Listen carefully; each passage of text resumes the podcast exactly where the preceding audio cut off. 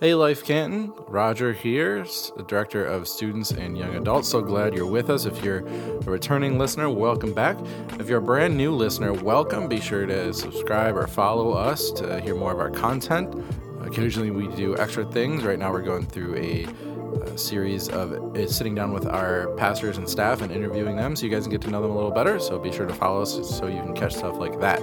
Today is exciting because today you will hear Pastor Nathan unveil the ten-year vision that our church leaders uh, and staff have been praying through and listening to for the past couple of years. And now it's time for you to hear it and for you to get excited about where God is taking this church in the next ten years. So you're going to hear that. Uh, it's going to be awesome. And uh, a part of what God is doing and, and all the activity he is going to be up to in this community, in this church, requires participation. And, and there's a lot of ways you can participate, but one way you can participate is through giving. So be sure to head over to our Now page to check out how you can give and how you can do that. But I can't wait for you to hear this message. It's exciting. God is up to some stuff, has been up to some things. Now you're going to see where he's going to take this church. And, and we are just thrilled and cannot wait. So give that message a listen, and, and I'll catch up with you in a minute. Enjoy. I'm excited. I welcome everybody. My name is Nathan. I'm one of the pastors here. Welcome. You can have a seat. I am so grateful that you are here. And if you just figured out the lyrics to that song, because it doesn't really repeat itself much, don't worry, you'll get a chance to sing it again. I encourage you to take some liberty with it, dance, get excited. Oh man, that was a lot of fun. Um, it's going to be stuck in your head for eternity, which is fantastic. I love that song. Um, man, I've been waiting for this day for a very long time. There have been people here who have been waiting for this day. Um, and why? Because it represents so much. Today, I'm going to be sharing with you Life Canton's ten-year vision, uh, something that we've been really praying hard about and thinking about and honestly been preparing for. And whether you know it or not, you, if you've been coming here for a while, you've been being prepared for this. You're going to start to see what God is doing and how he is moving us forward. And if you're brand new, this is going to be an amazing opportunity for you just to hear our heart very clearly about what we want for you and what we want to see God do through you. The leadership team, these are our elected leaders, and they um, started off with the vision. They started off with taking months and months and months of praying. In fact, over eighteen months it took us, and we asked this question, God, what are you doing? Now, that was during the pandemic, so it wasn't like, God, what are you doing? Like the pa- which I still haven't answered that question yet, like, God, what's you doing with all this? But no, it was it was it was about what was next. Now, I've used this analogy before, but I believe, um, as it says in Zephaniah, that God is singing over us. But I love this vision of God singing over our church, but more importantly, our community, over Detroit and Michigan and, and, and the United States and the world. He's singing a song, and it's a song of salvation. It's like he is singing this song, and all of us have a part in this harmony. So the question we've been asking is, what's the next part? God, you have given us Uh, such a beautiful gift in your son, Jesus, and you want us to be part of it. So what is next? So we spent months going through an intentional process of narrowing it down to focus our energy on kind of two things that we wanted to see God do, and then we discussed a lot, and then we prayed a lot, and then we entered into aggressive discussions, uh, and then went back to prayer. Uh, and, and really, after that, we came up with something that we thought was just divinely led, like God led us in that. So we took it to our staff and got their feedback. We took it to our nominating committee and got their feedback, and it started to morph and change and become this beautiful thing. And then in the fall, we presented it to the partners. And we've taken all of that feedback and, and spent time praying about it, what I'm going to reveal to you today. But not only that, we haven't been idle and just waiting. We've reconstructed our organization from our systems and goals, rewritten every single role and responsibility for every staff member. Why? To position us to pursue this vision. We have gotten rid of everything except going after this vision. We're laser focused on it, so I can't wait to share it to you. But I want you to know that this isn't a vision for me, from me as the lead pastor. It's not even a vision for the staff, of what the staff is going to do. In fact, I have not seen visions that look quite like this, because this vision is all about you. This is your vision. This is what God has for you and for us together. This is how you're going to invest and how you're going to make the name of Jesus Christ the greatest name in our community, that it will resound with force. And so I want you to open your heart to what God has for us. But why do we need a vision? It's important. I want to pause here for just a moment to say why we need a vision.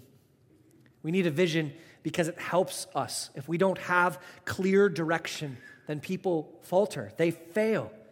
And we've refined, uh, we need a refined direction, and we've needed it for years. We always start with the Word of God whenever we look to make a decision. And Ephesians four is the backbone of this vision. Ephesians is actually a, a letter written by Paul, and it serves as a constitution for the church. It was written to a network of churches. It was written for the specific reason of saying, this is how you are the body of Christ. So today we're going to be dwelling in Ephesians, but I want you to know that you've been prepared for this.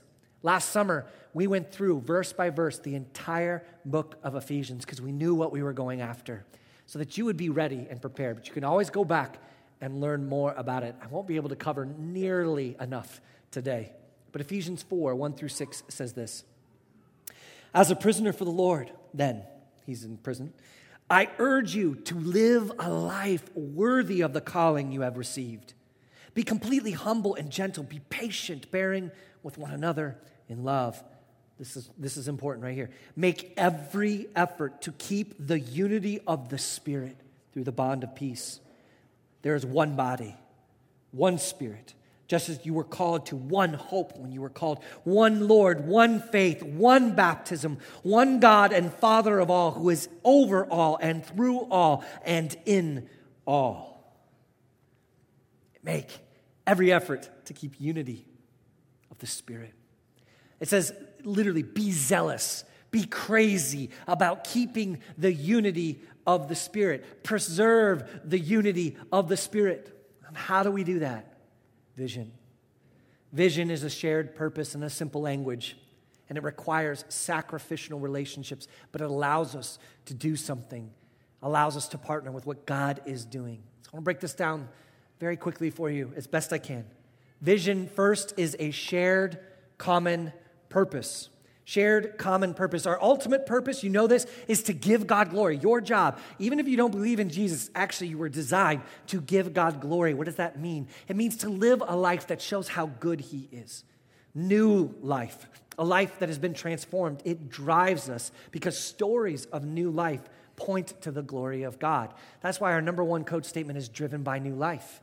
Because when we celebrate what is, was dead is now alive, what was broken is now transformed, there's only one answer to that, and that's God. And when we do that, God gets the glory and honor that He deserves, and it gives us joy to do that and strength. If you want to know more about that, go to last week as we celebrated everything that God did last year. But a common purpose, it does a couple things, and I love what it does. It fights a couple things in our the culture that really have broken us down. Common purpose stifles individualism. It pushes it down.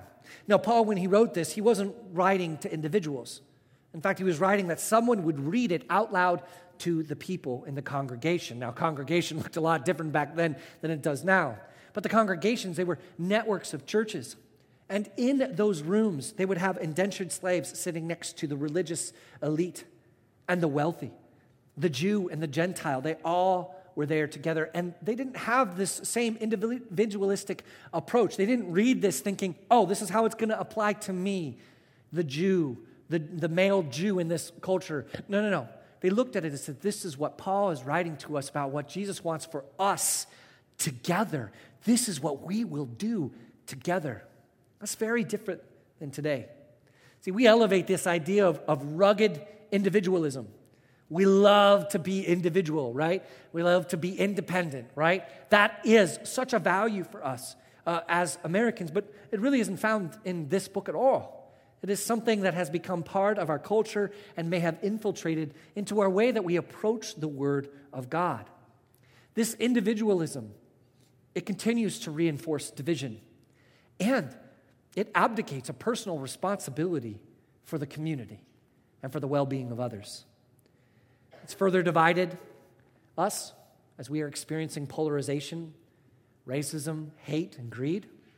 And all of these things have spread darkness into the world, which is the absence of light. Meaning where God is not, where, where, where God's everywhere, but, but where we choose to be separated from, when there's darkness and absence, it creates destruction, hatred, and injustice. So having the same purpose allows us to put down disunity and individualism and pick up us together, to lay down me and pick up we. This, it's difficult, but it's beautiful and it's powerful. Common purpose also neuters consumerism. I use that word on purpose. Neuters consumerism. Like I, I it's on purpose. Like consumerism begets more consumerism, begets bo- more consumerism. The, the more you consume, the more you need to consume. They're like rabbits, if you know what I mean. Like it just keeps going and going and going. But when you have this common purpose, it actually stops that. It stops that cycle of reproducing this need for more and more and more and more and more. Today's culture is dominated by self-centeredness and consumerism because we are thirsty for something. Now, don't hear me wrong. You are thirsty for something, and you're going after things you shouldn't. But, but what is happening there is you have a thirst for the living water of Jesus Christ. And since you don't go to it or haven't gone to it or didn't even know it's there, you go to empty wells, and you keep drinking, and you get more and more and more thirsty. But common purpose focuses us on what we can do together, which means you have to lay down what you want and what you want to buy and what you want to take and comforts you want to have for something greater. You're going to hear from a lot of people uh, later, but I want to highlight Julie, and you'll understand where this comes from later. Julie Odina says this, this problem of self-centeredness and consumerism has developed over time. We have become a world driven by narcissism and instant gratification, not wanting to take time to put others ahead of ourselves, worrying too much about the difficulty of what is required of us, and allowing the perception of how others see us hold a place of more importance than how God sees us. Yes, if there's something beautiful about this, when we lay down this common purpose of giving God, or get, pick up this common purpose of giving God glory, something changes inside of us. We lay down our rights and fairness and comfort when we pursue the kingdom of God. In fact, when we pursue the kingdom of God, we leave behind our personal fiefdoms of comfort and convenience because they're nothing and they don't provide any protection. That's what common purpose is. I'm going to say quickly what common purpose is not, because I'm about to launch a vision, right? And so we're going to have this vision, and it's going to be exciting. Everyone's going to get excited about this. Well, common purpose is not tribalism. What I mean by that is, like, you have this tribe of people uh, that is defined by what you have to do externally or even what you have to believe to belong. Like, it's in and out, us and them. Tribalism is a thing that's ingrained inside of us as a way of, like, making sure we're safe. So as long as people look like me, act like me, believe like me, I'm going to feel safe because there's less likely there's a chance that I'm going to get hurt. That is tribalism. What I'm giving you today, what the leadership team has come up for, is not that. It is not an us, them. It is not an in, out. It is about something that drives us to the unity of the Spirit. Let me double down on it for just a second. The world has created bounded sets. What does that mean? It just means rules. Rules and regulations, boxes. And if you belong, you're in by doing these certain things. But if you act in a certain way or think in a certain way or speak in a certain way or have a certain color of skin, you name it, then you're out because you don't belong in our box. The easiest and the least, like, offensive way to talk about this has to do with sports. I mean, all of us understand that there are those who like Michigan, there are those who like Michigan State, and those who love Jesus and like Ohio State.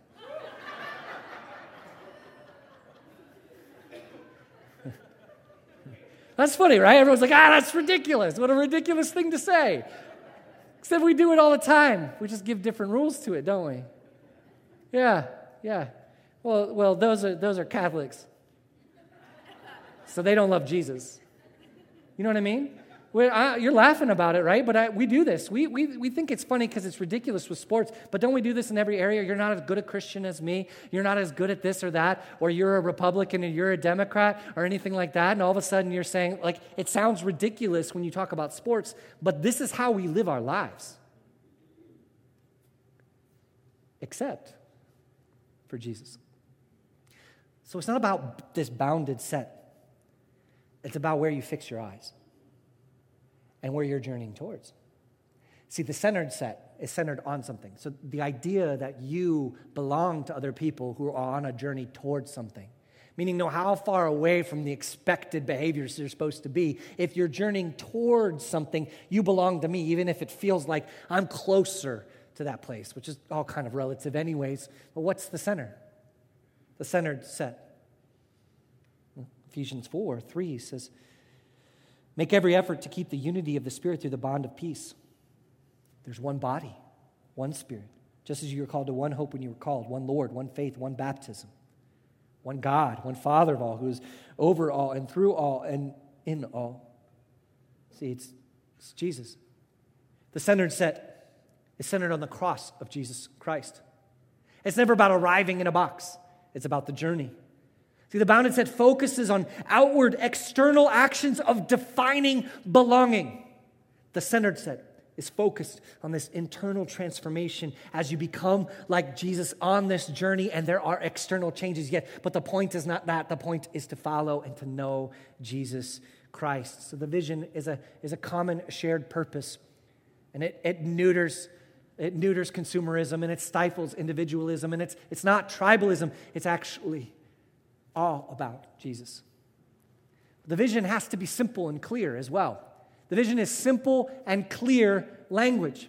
Now, we've been building on simple and clear language for years, and uh, I loved how this came out. Last week, um, we had an annual celebration. If you were here in the room, you, you got a cookie, which were delicious, and I, ha- I had like twelve of them.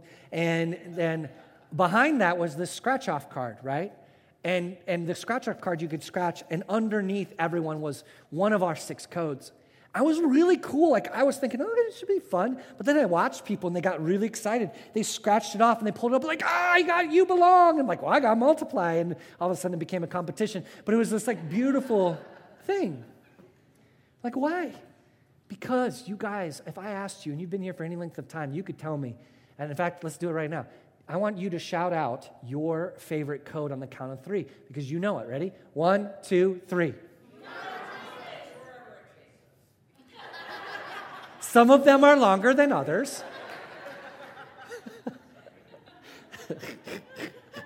Oh my gosh, I didn't do that in first. That was really funny. Um, what I mean, you already have a story attached to it. And that's what this vision is going to be. Something you attach to. Something that you understand that helps us speak the same language. I'm going to run through them extremely quickly. But like, you belong. Uh, I love that one. And I love what the partners do to, to build it up. All of our partnership commitments are about the code. And our partners say, I'm going to join or lead a life group to create belonging for other people. Encounter Jesus. It's about knowing him, not just in worship, but our partners say, I will pray, study the Bible, submit control of my life to Jesus, be transformed to grow in my faith. Relentless pursuit of one more. It's this idea that we'll never stop going after people for Jesus, that we will cross over storms and through terrible things for one person so that they would know the love of Jesus Christ. And our, our partners say, I'll serve at least once a month at LifeChurch, and I'm going to serve beyond that and grow to reach more for Jesus. Whatever it takes, wherever it takes us, the long one. this, it takes a lot.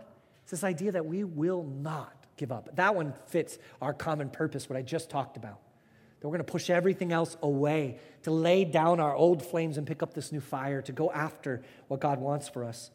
And so those who are partners, they give ten percent to LifeChurch, and they grow in generosity and give beyond.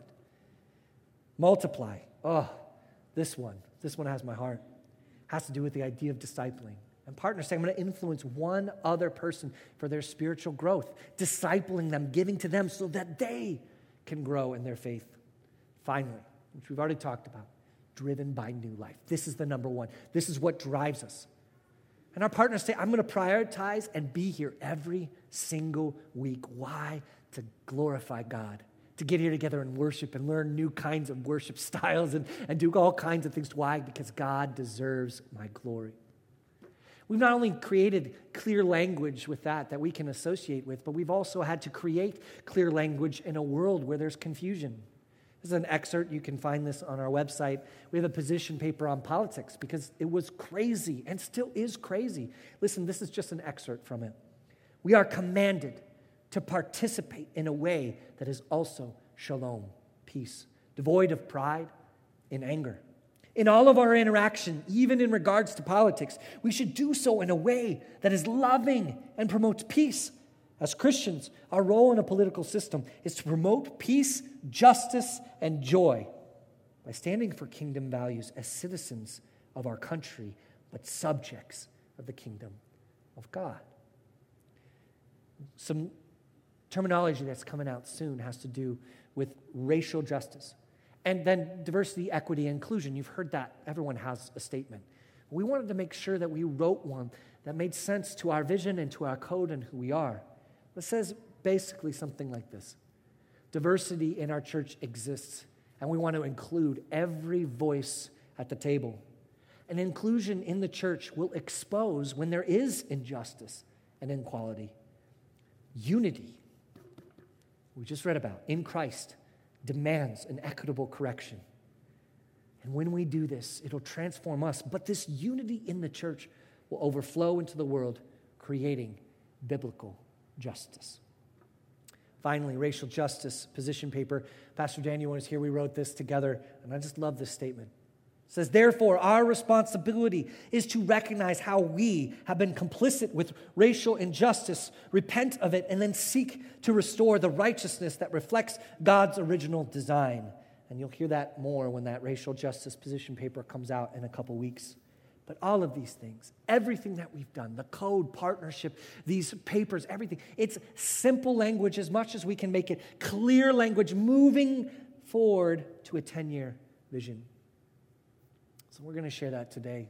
And what I'm going to share with you today is a simple statement that we will be able to say from the host place every single week from our sermons. It'll be on our wall, and it is for you, even if you've been here the whole entire time since the backyard, or this is your first week. This is what we would want for you.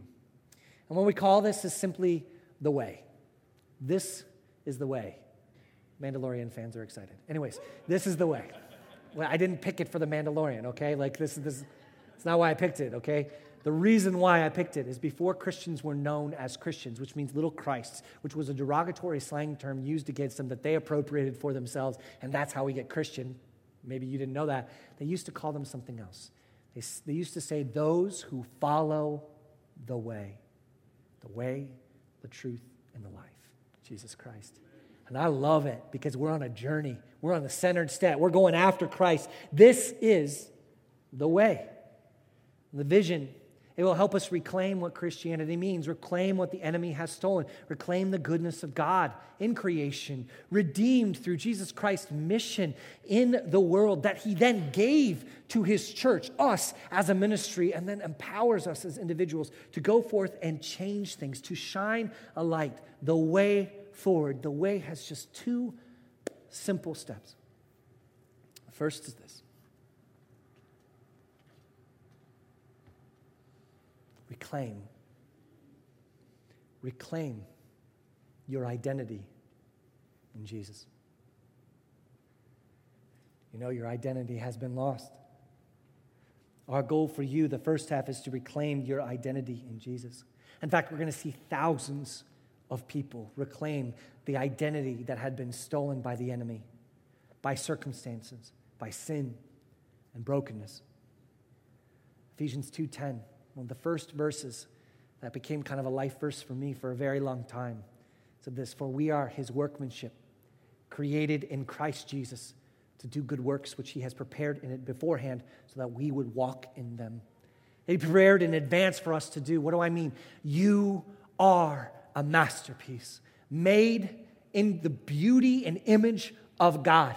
And the world we live in has stolen that from you, has taken it from you, has broken you down, has worn you out. And since you can't have a relationship with God without some kind of intervention, you have never known truly who you are until Jesus.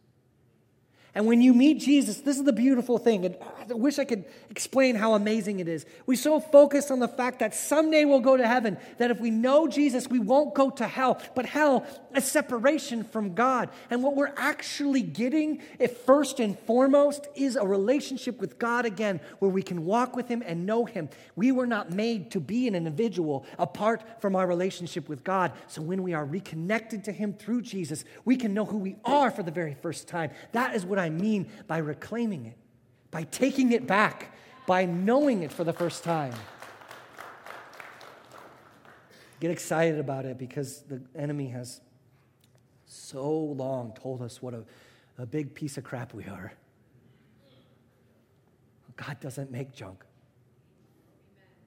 He's going to redeem you as you reclaim what is yours in Jesus. That is a good vision. That is what I want for every person who walks through these doors or comes online, is they know we want you to reclaim something and that you're precious in God. You're going to see how these immediately associate with you belong and encounter Jesus.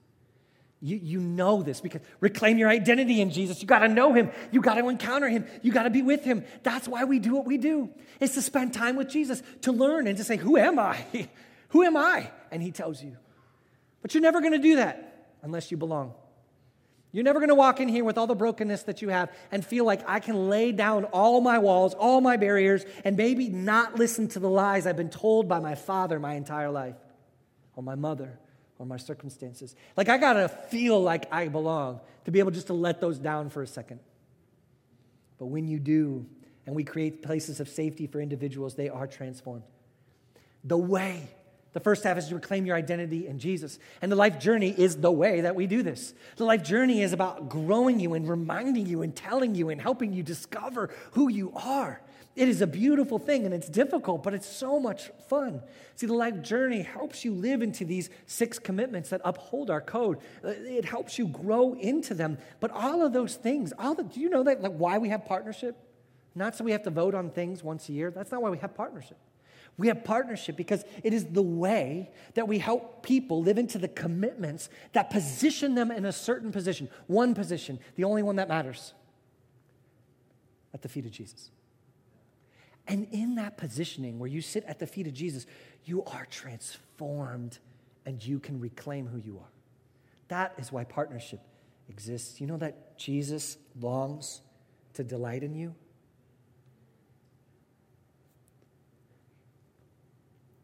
It's like a father who has a child who he's never hugged. He's just waiting with his arms open. I'm here, I'm, re- I'm ready. And we think we got to get everything right. Jesus just wants to know us. And he's longing for us to delight in him. So as we do that over and reclaim our identity bit by bit, as you reclaim your identity in Jesus, you mature, you grow, you're on that journey, and things change. And maturity is so necessary for what is next. You might know that you're reclaiming your identity in Jesus when your worth isn't in your work anymore, but that your name is written in the book of life. When your political tribe is challenged in the world or denigrated, you won't take it as a personal attack on you and your rights. When you have an ordered life, so that you are a steward of God's finances and find joy and generosity, no longer controlled by the rat race of keeping up and having more. You'll know when your time with God in prayer becomes more precious to you than Netflix or sports or even your family, because it is life. And when you mature to the place where you know your role is to pour yourself out, just like Jesus, into someone else in discipleship. Ephesians four fourteen. If we do this, if we reclaim our identity in Jesus, we will no longer be infants, tossed back and forth by the waves and blown here and there by every wind of teaching and by the cunning and craftiness of people and their deceitful scheming. Instead, speaking the truth in love, we will grow to become in every respect the mature body of him who is the head, that is Christ. This vision, this vision allows us to reclaim discipleship, multiplication as the distinction of an authentic body of Jesus Christ. And it's powerful, and you should recognize that we talk about this a lot. This is the first half. You belong to encounter Jesus so that you can multiply. That is what this side represents. Our vision is to reclaim our identity in Jesus, which will result in a growth of partners at Life Canton. Can't help it. And partnership will serve as a foundation that will bear the weight of what God wants to do next, the second half, the piece that's going to be really difficult and hard, and it's going to be lots of fun and really exciting, but maybe something you're not used to. Partnership, what I mean is reclaiming your identity. This will set the stage and bear the weight of what's next. And as we and you reclaim our and your identity in Christ, we will see his light move forward. See, partnership will help you bear the torch of Christ's justice and love. I want you to reclaim, and I want you to bear. I want you to hold. I want you to move it forward, much like the Olympic like, torch running, taking it forward into the darkness. That's what I want for every single one of you, to bear this torch of Christ's justice and love. And as that's sinking in, I want to focus on the love part for just a second. John three, sixteen through seventeen, one you've, you've heard. For God so loved the world that he gave his one and only Son, that whoever believes in him shall not perish but have eternal life. For God did not send his Son into the world to condemn the world, but to save the world through him. We must take this light into the world. That's where relentless pursuit of one more comes from. That we will bear this light into the darkness, that we will take this hope to people. That is who we are. This is what we need to be. The world needs love, needs the truth and hope that comes with it. Everyone needs to know that the greatest symbol of love in all of history is a torture device, that the cross equals love, because the cross represents the sacrifice of Jesus to pay for our debt and sin and brokenness and to bring us into relationship with God again, because Jesus' sacrifice allows us to experience and dwell and live and breathe and delight in the love of the Father. We must bring this into our families, into our communities and schools. Think of the people who do not know the love of Jesus. But it's justice and love. Micah six eight. A corrective scripture. It says this: He has shown you, O, o mortal, what is good, and what does the Lord require of you? To act justly, and to love mercy, and to walk humbly with your God. We've preached on this.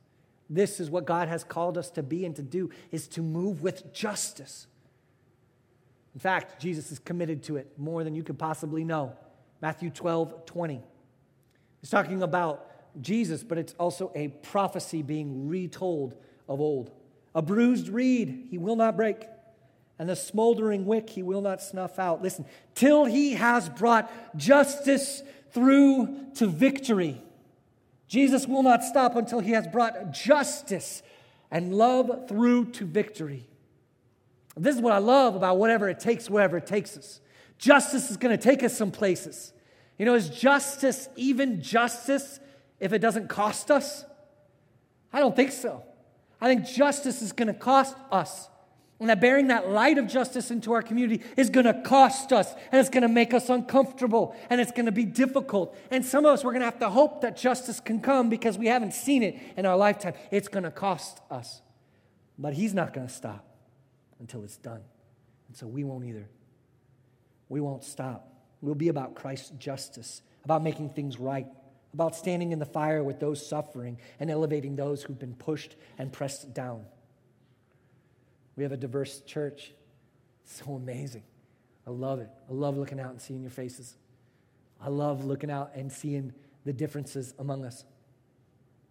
Differences are not a problem to be solved, but a beauty to behold. And I love looking at you guys. I know that sounds weird, but I do. Why? Why? Because something something beautiful is coming.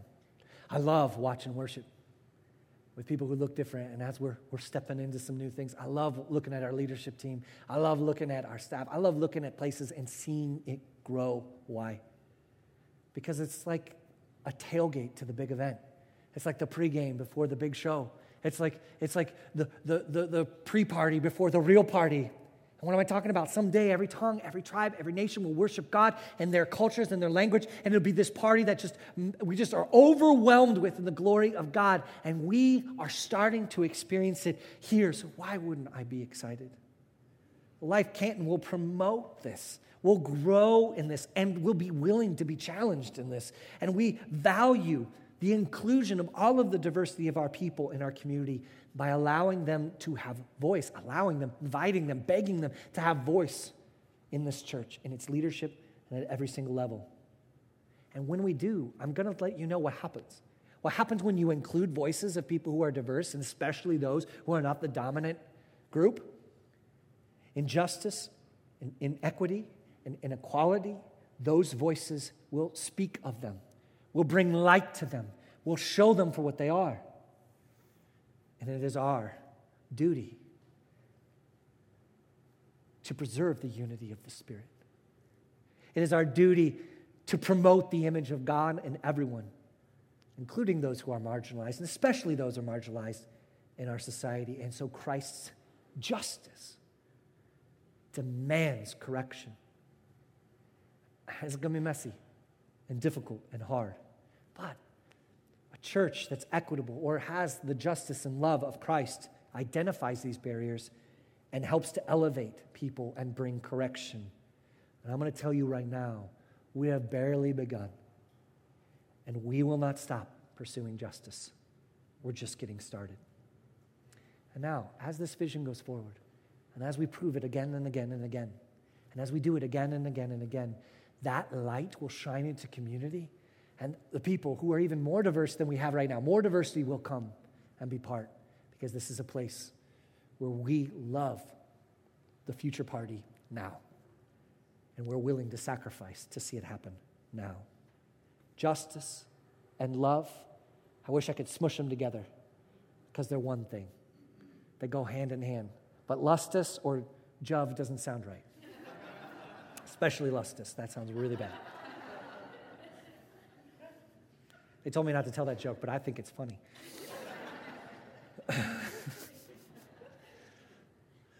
The world we live in is defined by darkness.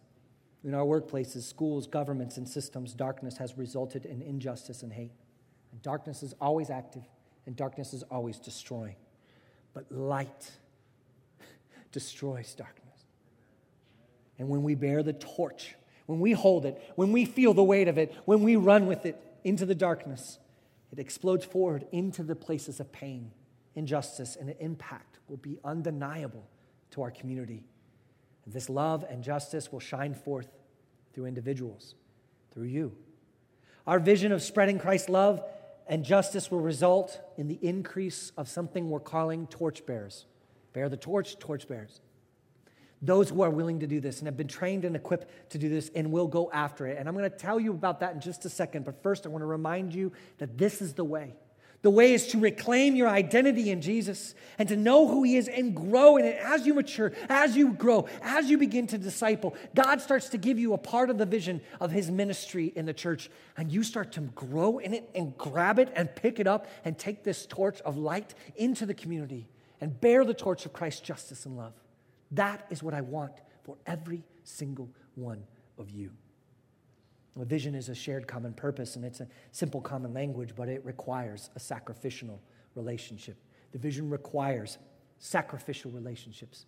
Together, we must learn to sacrifice for this. We have to learn to grow. We have to learn to sacrifice our time, our talent, our treasure. We have to learn how to get vulnerable. See, walking in here, I know it's hard, and there's brokenness in your life, and that has held you down, and you have not let anybody in, or you don't let barely anybody in, because you don't want to be hurt more, because you don't want people telling you or, or reinforcing lies that you believed for so long. And at some point, you're going to have to wait and take those things down and let community love you, so you can reclaim who you are.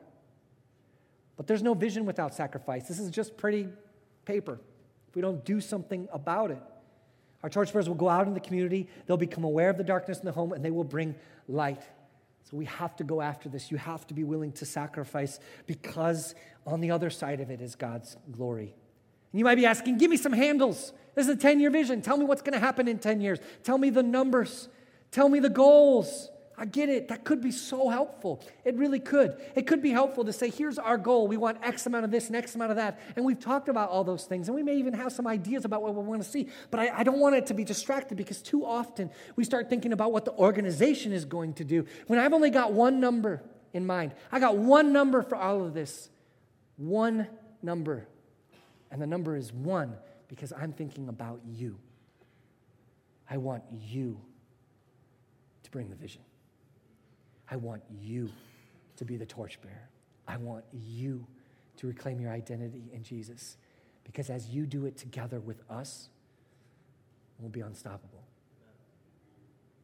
Too often, we want to see the end before we sacrifice. God has called us to sacrifice now. And I believe it. You will reclaim the work of Christ's ministry. It's not the staff. We'll be equipping you to go out. And it might look like something like this. You will improve the live, lives of foster kids by creating resources or fostering yourself. You will bring hope to the homeless, to the drug addict and the shopaholic, and to the student who's hurting and hurting themselves and feels alone. You will fight for justice, for women in leadership, for single parents, for all people of color, for, for the immigrant, for the unborn. You will create a kinder and more loving work environment where greed dies in the environment of community and care, where hope is shared in a school board meeting instead of despair, where businesses produce the greatest good and not the greatest profit. You see, this is limitless. If I put numbers on it or certain areas, I'm going to limit what God is going to do through you. You will shine so bright that the world will know the name of Jesus Christ, and the world is ready for harvest. I'm going to go quickly here. But Ephesians four, eleven through twelve says, so Christ himself gave the apostles, the prophets, the evangelists, the shepherds, and the teachers to equip his people for works of service so that the body of Christ may be built up. This is what we will do together. The life journey has continued, and we have just finished the first round of a new uh, part of the course called Equip. It comes from this. To equip people for works of service, to equip people to be torchbearers. That's our job. Our job is to unleash this inside of them and empower them to do it.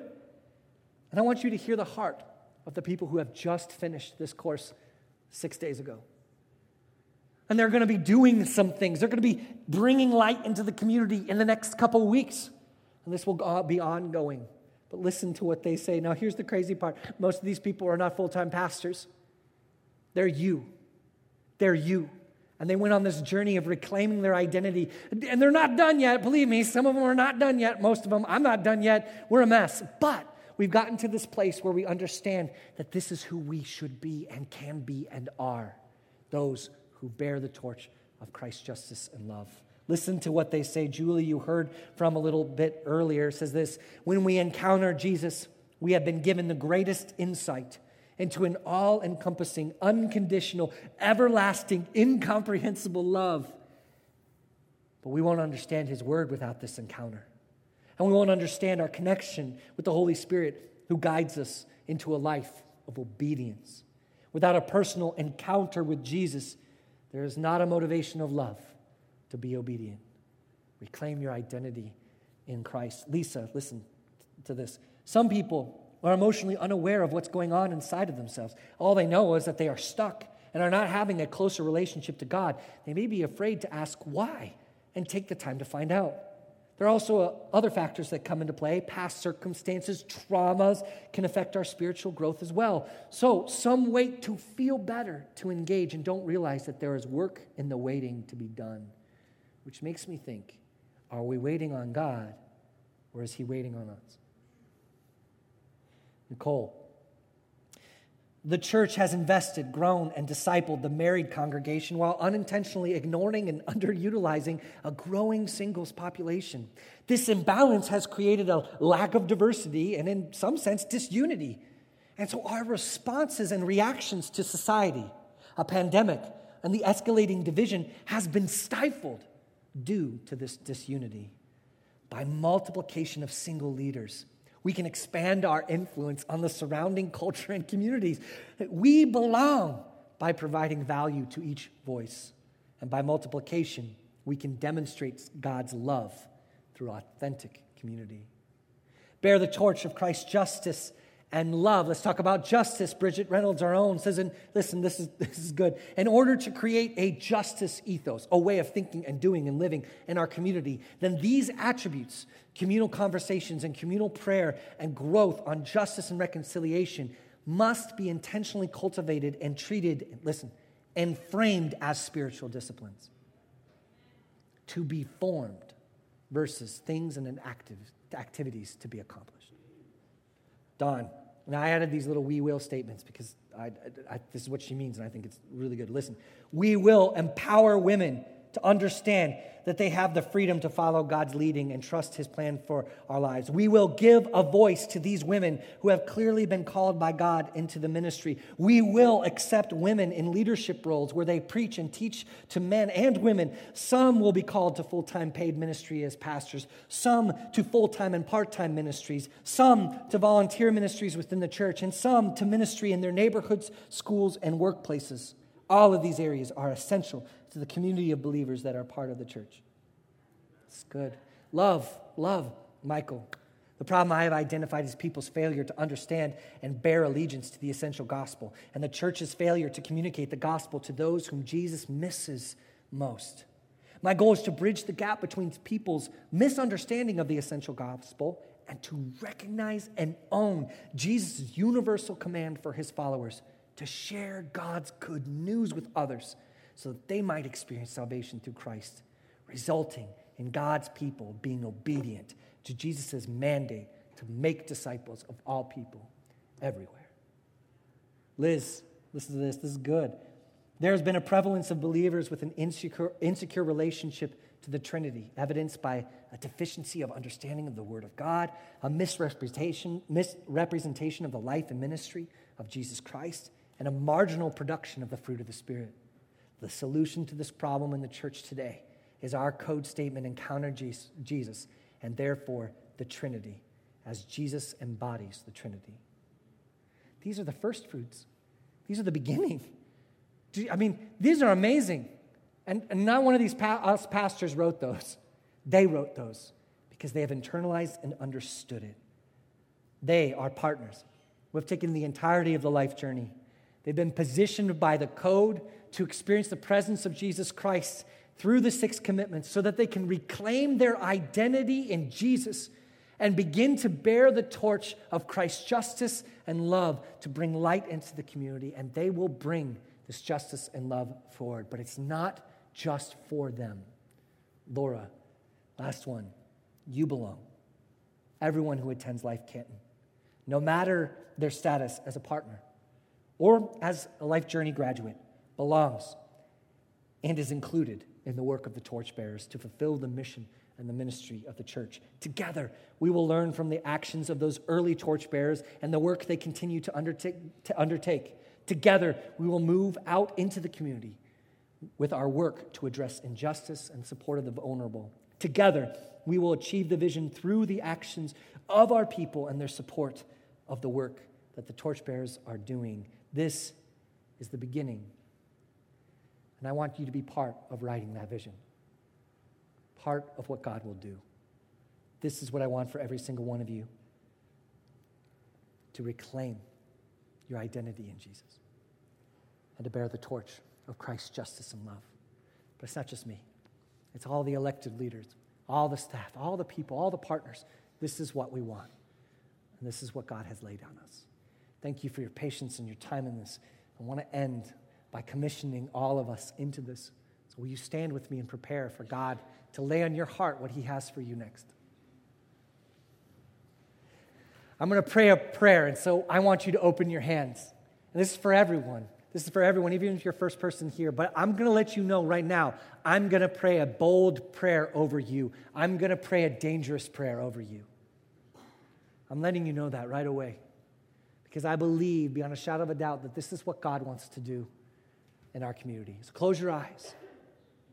Place yourself in a place where you're listening to what God has, and maybe just let down the walls of your heart for a moment. God, I pray over this, that every single person who hears my voice, that they will begin the path or continue the path of reclaiming their identity in Jesus. I pray in the strong name of Jesus Christ that you would remove anything in their life that is getting in the way.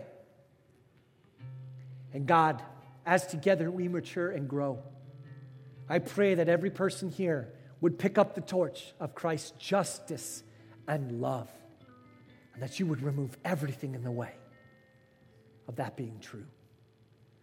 God, I pray that you would awaken inside of us a vision of your kingdom, of your people going into the world and bringing all to a knowledge of Jesus Christ and bringing this world in line with your justice. Welcome back. I know that you heard the excitement, the joy, the, the anticipation in Pastor Nathan's voice as he unveiled this vision. Our vision for the next ten years is to reclaim our identity in Jesus and to bear the torch of Christ's justice and love, just like Pastor Nathan shared.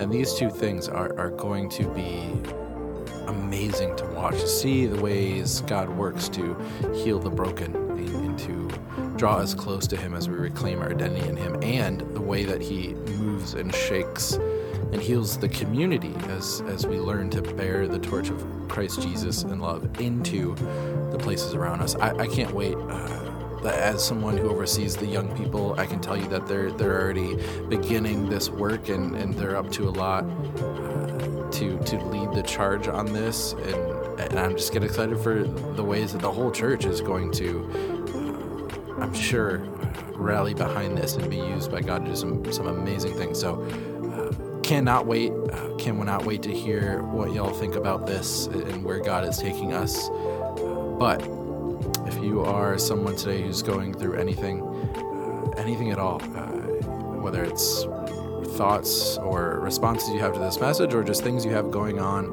in your day-to-day life, uh, we always are here to, A, pray for you. So be sure to let us know if you have any prayer requests, but also there are groups of people in this community want to love you and to build a relationship with you and to walk with you through what you're going. So we believe that you belong and that you should be connected to a life group. So ask us about life groups, how we can get you connected to one, to a community of people who can walk with you, not just through the thing you're going through right now, but as you go through life in general.